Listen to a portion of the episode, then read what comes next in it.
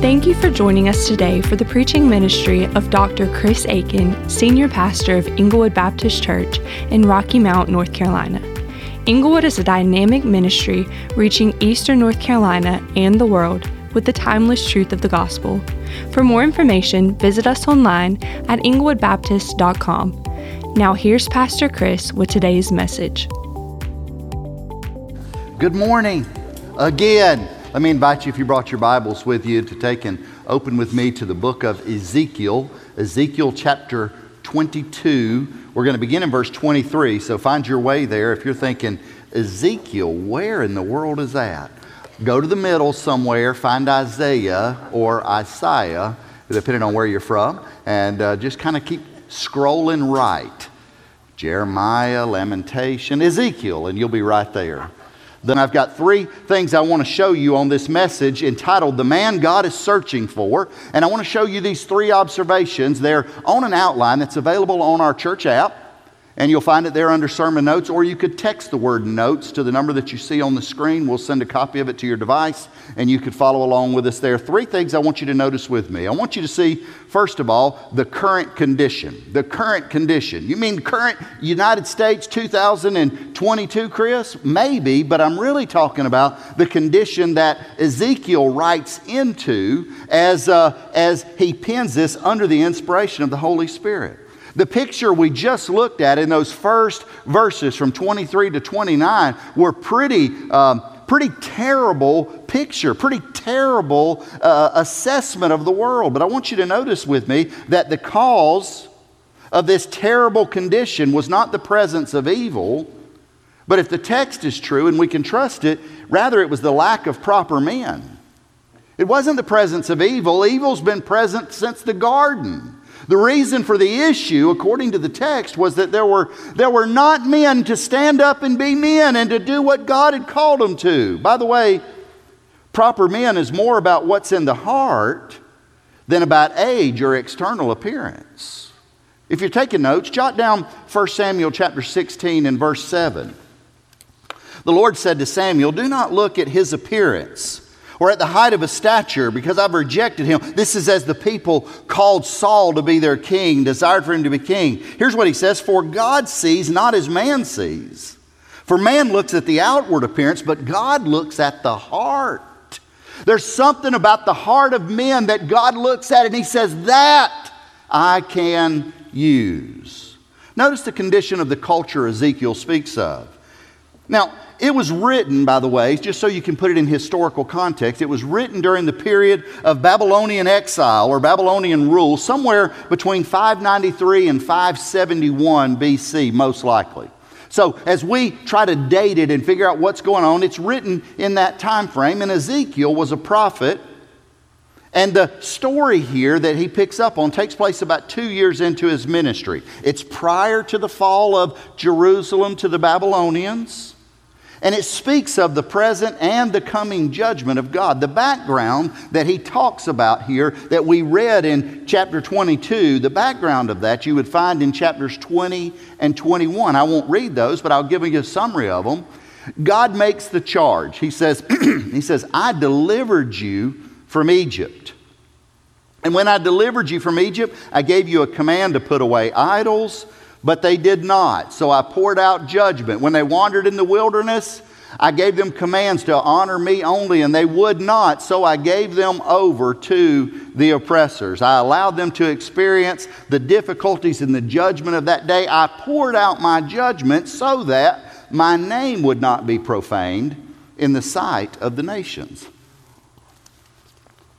Now, from our text, verses 23 and 24. And the word of the Lord came to me, saying, Son of man, say to her, You are a land that's not cleansed or rained on in the day of indignation. He went from Egypt to the desert wanderings to now you're in the land that I promised you, but the land is not as I promised you.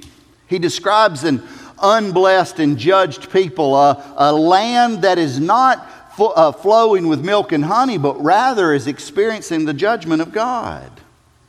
How did he move from God's blessing of deliverance and the gift of their own land to a picture of infertility and withheld blessings? He attributes the responsibility to four groups or classes of people. First of all, the prophets, those who spoke on behalf of God. He said they're responsible for what we're experiencing. These men have devoured lives and worked for personal gain, not for God's glory. Verse 25 There is a conspiracy of her prophets in her midst, like a roaring lion tearing the prey. They've devoured lives, they've taken treasure and precious things. They've made many widows in the midst of her. Verse 28 Her prophets have smeared whitewash for them, seeing false visions and divining lies for them, saying, Thus says the Lord God, when the Lord has not spoken. Smearing whitewash, here's what he said they took terrible circumstances and rather than telling the truth about it, they put some spin on it and made it look better. By the way, he's talking about preachers. You get that right? Preachers. I could hold up a mirror and say, Who's the audience here? Me. He's talking about he's talking about those who spoke prophetically on behalf of God. He said, they rather than saying what's true about the world in which we live, they lie. They seek to pad their own pockets and, and create gain for themselves. The prophets, he said, are responsible. Also, the priests. Priests were mediators with God. Not just pro- as prophets were spokespeople for God, priests mediated the covenant between man and God. Verse 26 Her priests have done violence to my law and have profaned my holy things. They've made no distinction between the holy and the profane. And they've not taught the difference between what's unclean and clean. And they hide their eyes from my commands, my Sabbaths, and I am profaned among them. God said, My name means nothing to those who are charged with the responsibility of discerning between the clean and the unclean, of, of mediating the covenant.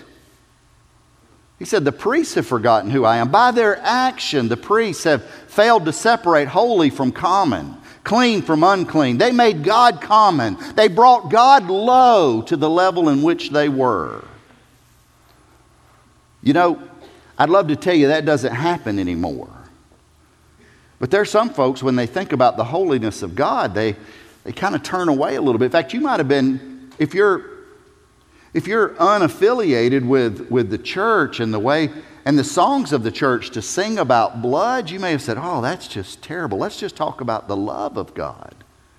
You can't get a picture of the love of God till you realize what God's love cost him in the shed blood of his son. It makes me squirm too.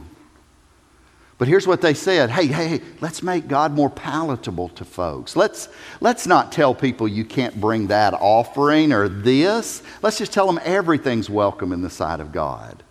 Pretty soon we can just ordain priests that are, never mind. Not just the prophets and the priests, but also the princes or the government. Here's what he said He said, These folks are responsible. They're rulers, by the way, rulers on behalf of God. You say, wait a minute, I thought the Babylonians were running the show. Uh, do you think they just got there on their own? Jesus said to Pilate, You'd have no authority if my father hadn't given it to you. He said, Hey, listen, for those of you who think God's will's being thwarted in the White House, you've not read your Bible. You've just been, you've just been listening to Fox. Fox ain't in the end times nor CNN, or you understand. I know I've just upset some of your theology, but bear with me for a moment. There's no one ruling or reigning anywhere apart from the sovereign will of God. You say, well, what's he up to? Apparently, he's bringing pressure. At least that's what he's doing here. Look at verse 27. Her princes within her are like wolves, tearing the prey by shedding blood and destroying lives in order to get dishonest gain. Oh, I've got about a hundred analogies that fit right now. I'll let you fill in your own blanks. Not just the prophets and the priests and the princes, but also the people. God didn't take away the responsibility of the people, They're not victims in this. These are everyday citizens he speaks of, fathers and grandfathers who forsook God's command, choosing rather than to honor God, but to get ahead in any way possible. Verse 29 The people of the land have practiced oppression and committed robbery, and they've wronged the poor and the needy, and have oppressed the wanderer, the sojourner, without justice. God said it's gone to there in a handbasket. And not as though He weren't watching, He's delivered it over. These actions of these four class of people are not the heart of God, though. All four of them had squandered their trust, and now the entire society, all of the culture is suffering. The reality is, society then was just as broken as it is now. And, and I don't know that you can be, in our culture, a more self absorbed culture than the one in which we live in. by the way, God's got a cure for that. The cure for the current condition, then and now, was to turn back to God. Someone, though, must lead the way back to God's restored glory. So, notice, secondly, not the current condition, but the call to action. The call to action.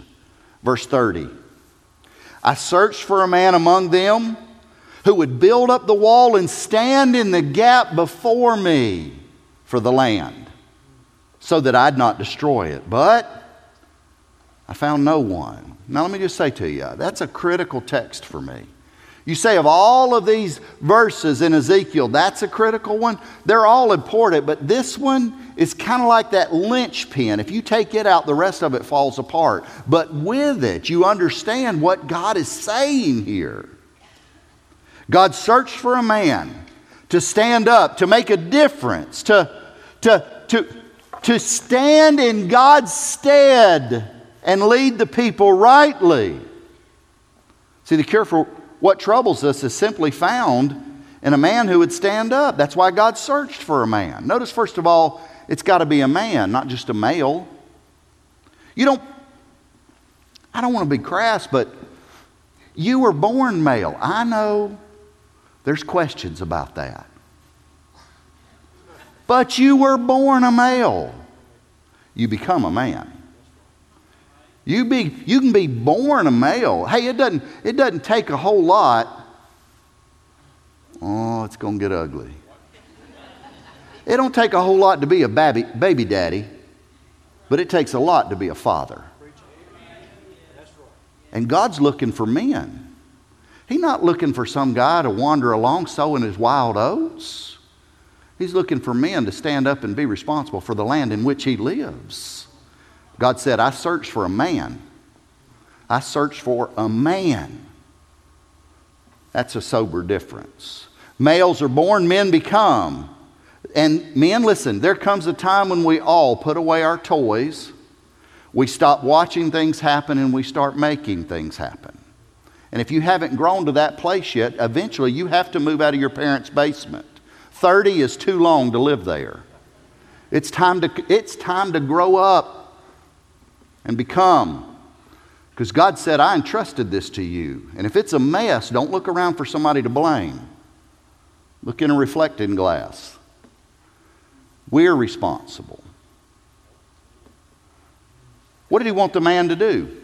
He said, I looked for a man who would rebuild the walls. Now, that's an odd culture for me, especially in the political climate where we live today of building a wall. Well, that's a terrible thing, or tear down a wall, and that's a terrible thing. But the idea that's here makes more sense to us symbolically. So let me explain it to you. A wall around a city was an important feature for two reasons. One, it provided protection for those who lived within.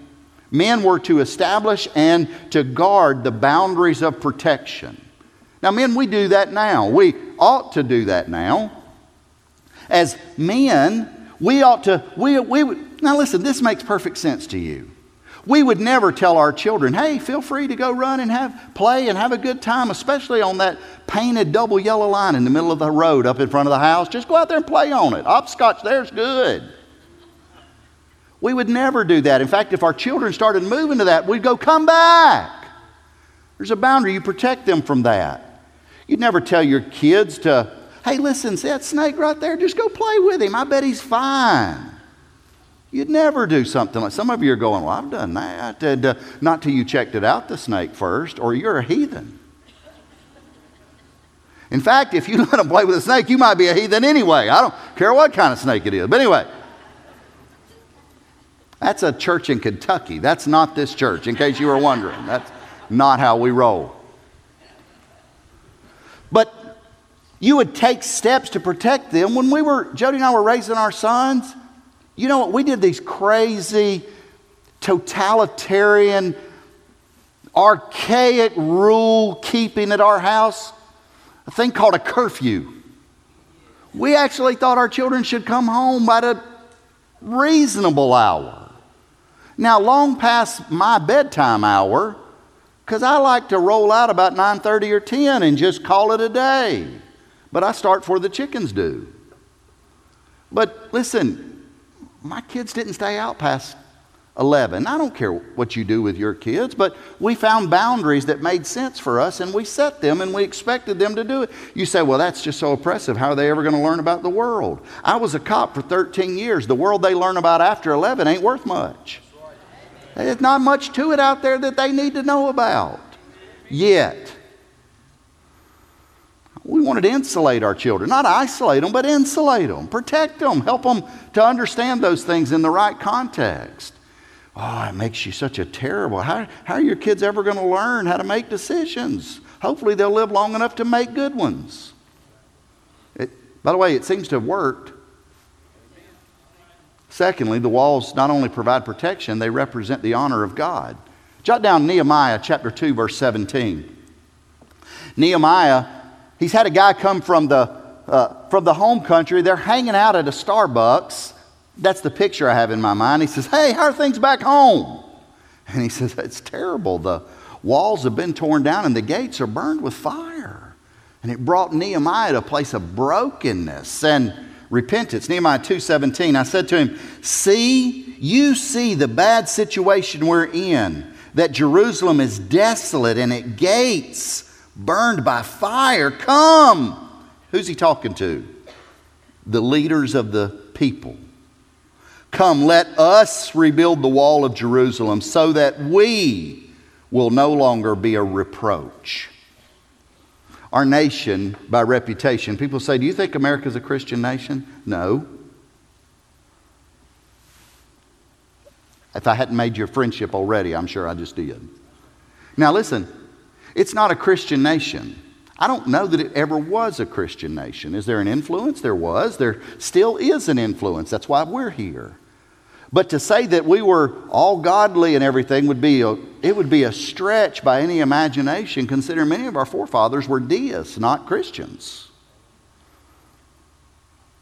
I'm really getting your attention this morning, aren't I?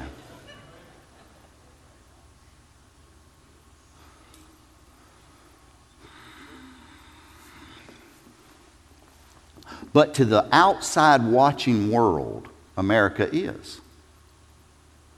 See, when I travel to places like India and Africa and North Africa into heavily Muslim controlled areas, their picture of America is that of a Christian nation. Imagine their surprise when they hear that in Christian nations that people get drunk all the time, that they argue over how often and how without restriction they ought to be able to have abortion, how homosexuality ought to be celebrated during June.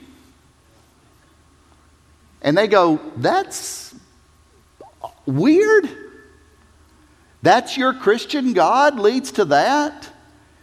That's the reproach that Ezekiel speaks of. To the outside watching world, if we're representing God. Now, you and I might sit there and go, but we're not a Christian nation. That's those people. No, it's us people. We, we are that people. You say, well, that's not me. I, I get that. But are you one that God searched for? That's the question. See, our nation is often connected to the name of God. Therefore, when our nation goes so far against God, we carry God's name with it. before a watching world. It's not possible to say, live and let live. It's only possible to lead and let God. Not only would they rebuild the walls, but they, he said, I searched for a man who would rebuild the walls and who would stand in the gap before me for the land. That's the language of intercession. In other words, who would intercede with God before his face for others, for communities, for the nation, for his honor, for a cause greater than self, who would stand as an intercessor before God, knowing that God's name will be honored, even in judgment against those who would claim to bear his name, and yet drag it down and through the mud. He said, Where are the men who would stand in the gap between my judgment and the consequences here? Where are the men who would stand in the gap in the community? Where are the men who would stand in the gap among the people? Where are the men who would stand in the gap? Where are those people? He said, I searched for him. God's searching for men like that. He's searching for an Abraham who would plead the case for Sodom and Gomorrah. He's searching for a Moses who would plead the case for God's people and God's name before the nations. He's, he's, he's looking for a man like a Paul who would wish himself accursed if those of his kinship could be brought close to God.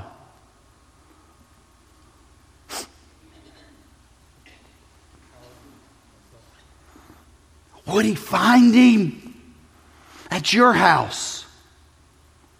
What did he find? So jaded, so hardened, so calloused that we could close the garage door and say, My neighborhood, my house is fine, even if my neighbors are lost. He said, I searched for a man who would rebuild the wall, I searched for a man who would intercede for the land. Would he find the solution to what he seeks among us? Or would he find people that would just yell about what they don't like on social media and complain about the way things are to people who can't change it? God says, I search for a man who would do it. Friends, it's an important distinction here because as long as we keep looking outward for somebody else to fix the problem, the very solution in our midst goes untapped. You and I can't look for somebody. We can't sit back and say, God, I hope you send somebody to fix it. Because God said, I sent you.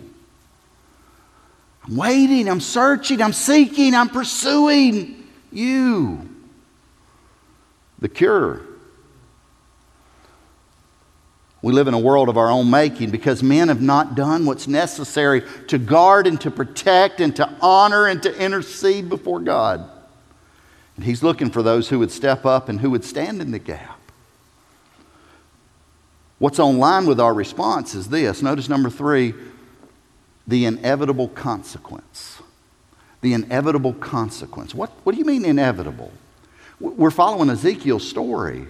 We stopped at verse 30, but notice what verse 31 said. When God said, I searched for a man, but I didn't find one. Verse 31 Thus I've poured out my indignation on them. I've consumed them with the fire of my wrath. Their way I have brought upon their heads, declares the Lord God.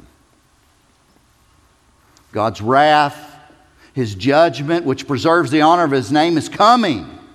And not in an undeserved way, it's deserved. That's why he said in that second phrase, their way I've brought upon their head. I, I, I, know you made your bed and, and I could just tell you to lie in it. But the only reason you're lying in it is because there's men out there who won't stand up and take responsibility to turn the course. You, you can't elect one and say, if we just get the right guy to put his stuff in the closet in Pennsylvania Avenue. You can't complain that there's, it's got to be a better pastor or priest that we've got to change something this way or that way. The solution is the one you shave in the mirror. That's the answer. It's time to stop looking outward for the answer. When God said, Look in the mirror at the answer, I searched for the man, but I couldn't find him. Would you find him in your home? Sir Edmund Burke, famed for this quote often, when he says, All that is necessary for evil to triumph is for good men to stand by and do nothing. In a culture as ours, all that's necessary for the judgment of God to be felt in its fullest magnitude is for good men, for godly men, to sit by and do nothing. At the same time, there's an implication here. The implied effect, if godly men answered the call, it's also present here. If men would stand up and would intercede for the land and would restore the walls and would rebuild his honor and would lead as God had called them and would draw distinction between the clean and the unclean, between the vain and the holy. If good men would stand up, then God's judgment would not be poured out, but his glory would be manifest. You say, Well, I thought the world was just going to go to the bad place. Why does it? Why would we yield to that in our generation? And why, if that's the case, if all God wants to do is sit back and sip an umbrella drink and watch it happen, why did He say, I was looking for somebody to do something about it? He's not stopped looking. The implication is, is that if men will stand up and answer the call, the downward spiral and all that it entails can be and would be avoided. And by the way, such is the consistent testimony of Scripture. For time's sake, let me give you just one verse, probably familiar to you. Second Chronicles chapter 7 and verse 14. As Solomon pins this. It's at the tail end of a prayer where he says, If because of our wickedness the land does not produce, if because of our wickedness our, our, our, uh, our women do not bear children, if because of our wickedness our oppressors come and step in, and we should hear from you. We should return to this place, this temple, this, this place of meeting that's dedicated to you on this day. Would you hear from us? And God says, And my people who are called by my name, if they'd humble themselves and pray and seek my face and turn from their wicked ways, then, when? Then, when? After they humble themselves and pray and seek his face and turn from wickedness, then I'll hear from heaven and will forgive their sin and heal their land then. Well, Chris, why don't you think that's happening today? I don't know that we've satisfied the if before the then. So you can't hold on to wickedness and ask God to bless it. It's against his nature, it's against his counsel, it's against his word, it's against his very being. We must stand up. We must separate ourselves in that way. God doesn't desire our destruction or our suffering, but rather our dependency as sons. And listen to me for a second.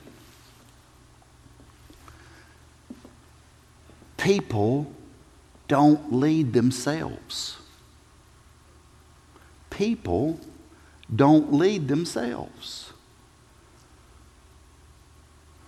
I sit around with a bunch of nerdy pastor types a lot, have been doing it for a while. Hung out in seminaries where we sat around and just talked about stuff with coffee in our hands all the time. And we talk about things. And sometimes people would say stuff like, well, you know, if God really wanted it, He'd just do it. But you know, when God really wanted it, He always did it through somebody. Moses was a stuttering little buzzard on the most wanted list in Egypt, and God said, You. David was a runt, so runty and good looking and ruddy that his daddy didn't even bring him in from the field when they were looking for a king. And God said, Him.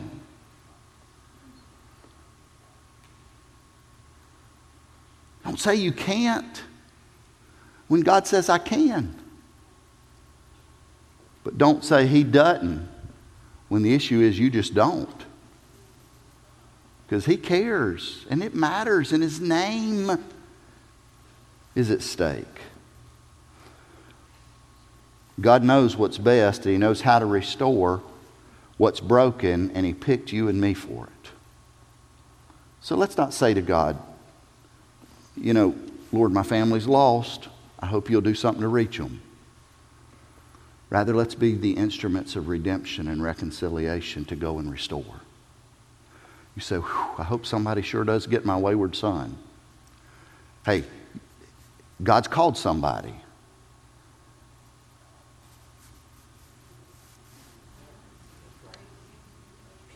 I've tried and I can't do it.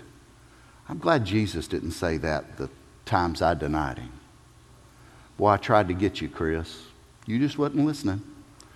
So I was waiting for something better. He kept going and going and going and going. You say, man, my marriage is in ruins. Well, I just, probably best for me, Chris, just to start over. You know, except God desires to bring life to that which is broken, to bring restoration and redemption. Why not pursue him and his will and way because I don't like what he said. I don't want to do all that stuff. Maybe you ought to quit blaming her then.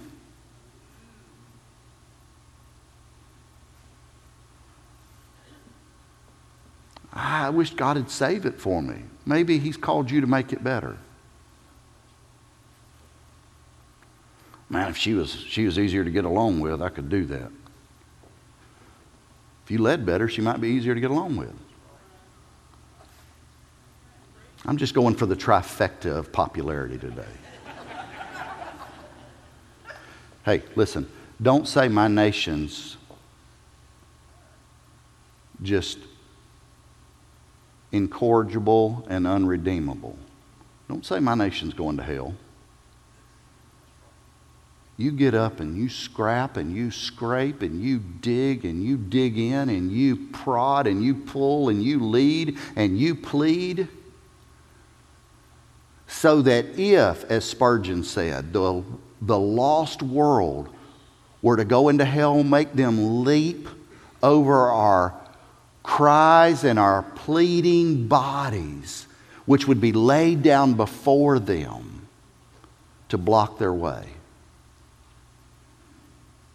It's time we stop looking outward for another answer. It's time we look in here. And hey, listen. You can't, but He can. I searched for a man who would rebuild the walls and intercede for the land. And I found you and you and you and you. What God has given us the power of, the power over, is to say yes to his call when he searches. Would you do that today? Pray with me. Thank you for joining us today. We hope this message has been a blessing. If today's message has prompted you to consider a next step with God, we would love to assist you. Simply drop by our website at englewoodbaptist.com slash next or give us a call at 252 937 8254 and let us know how we can assist you. If today's message was an encouragement to you, let me encourage you to subscribe, rate, and review wherever you consume this content. That really helps us reach a wider audience with the life changing hope of Jesus Christ. We hope you will join us next week, and until next time, may the Lord bless you.